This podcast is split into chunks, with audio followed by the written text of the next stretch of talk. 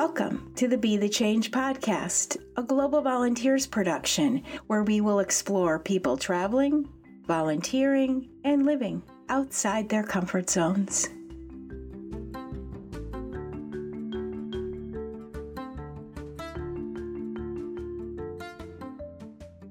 Welcome back to the Be the Change podcast. I'm Ruth Curran, and I'm so glad that you came back to join me today.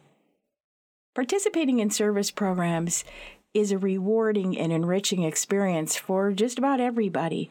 But in particular, there's one group of people that seem to benefit and grow in immeasurable ways, and that's students. In today's episode, we'll get the student perspective on volunteering, the unique takeaways that students college students, high school students, even younger students bring home with them after serving and immersing themselves in a culture and in a community.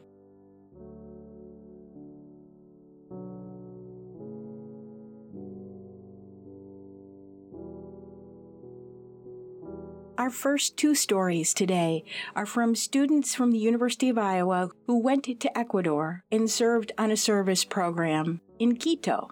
The first student that you'll hear from's name is Hadley, and she talks about the whole experience and what that meant to her and how she might bring that experience home with her. Um, my first time out of the country was unbelievable. I didn't really know what to expect exactly. Um, but I mean, basically, like, we just tried to get ingrained as much as we can in the culture here. And I think being a part of the daycare was an unbelievable way to do that because um, you get to talk and have conversations with the tias and like um, you teach them conversational English and like with that time too, you get to um, find out like what they do and what their lives are like and um, even just like being in their classrooms and stuff and interacting with the children, you kind of like discover all the different cultural things like the different food and the holidays and everything. Um, and also like during the free time activities, like you get to see so much of Quito and other parts of Ecuador. Um, and that's really cool too, because you basically just get to go out on your own and explore what it's really like. And it's, it's different than the US, and I, I like that a lot.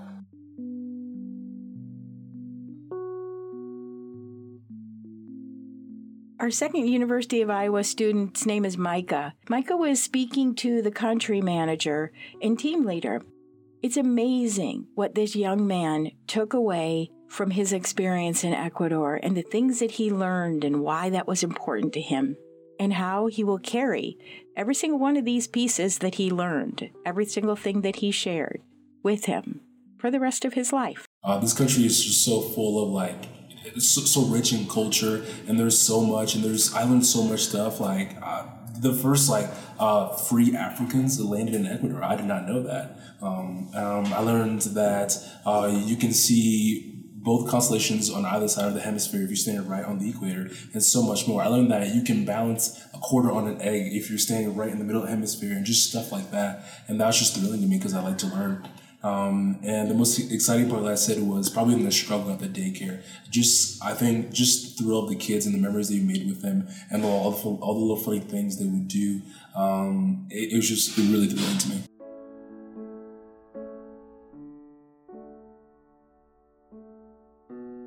This next segment is from a young man named Tristan. Tristan is a freshman in college and recently went on a service program to the Cook Islands.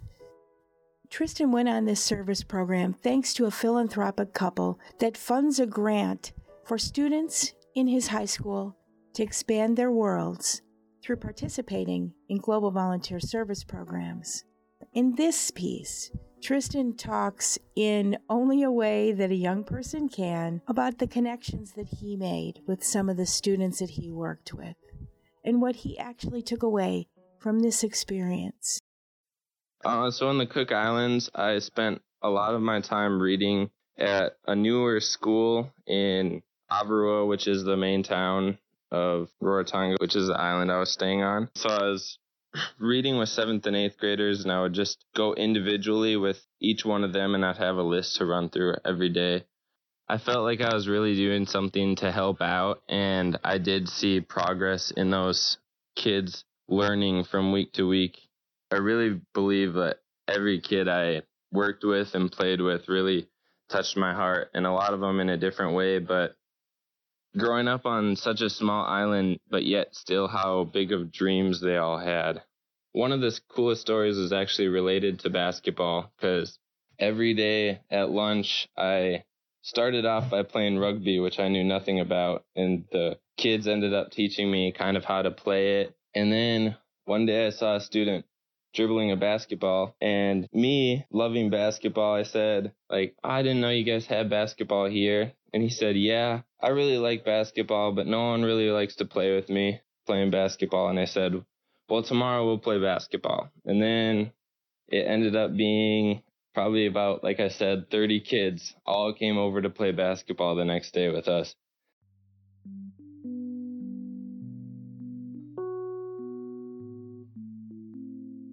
Our final storyteller today is Mindy. Mindy is a professor of pharmacy at a university in Rochester, New York, and has taken students on service programs in Peru, in Tanzania, and in Montana. Mindy's perspective on students volunteering and what they get out of that experience is a little bit different because she has the luxury of being able to take a step back and put it in perspective of her experience and where she's been in her life as she's looking at it through the eyes of the students. Listen as Mindy describes the world opening experience for her students and what she's seen while they are participating in a service program and after. I mean, as we've talked about through this whole conversation, the the reciprocity of it that students get just as much from this experience as the community does, and and you know, I know our students, if they had the opportunity, would would go for longer, but they would never trade their short term experiences for anything. Um, anytime we've been places, nobody ever wants to leave at the end of the week or end of the 2 mm-hmm. weeks or three weeks. Um, but it instills a passion for them to go back and they know that they can continue to do these things because they are short term, because they can go for a week or two this summer. And then even when they graduate and they only have four weeks of vacation in a year, they could still use one of those weeks to go on a trip. And I've yet to see a student that comes back from a trip and said, I, I don't feel like I did anything. I don't feel like I helped. I don't feel like I contributed. They all, they always feel like in in some way they have made a difference in the life of a person or in the success of an organization or a school or whatever project they've been working in.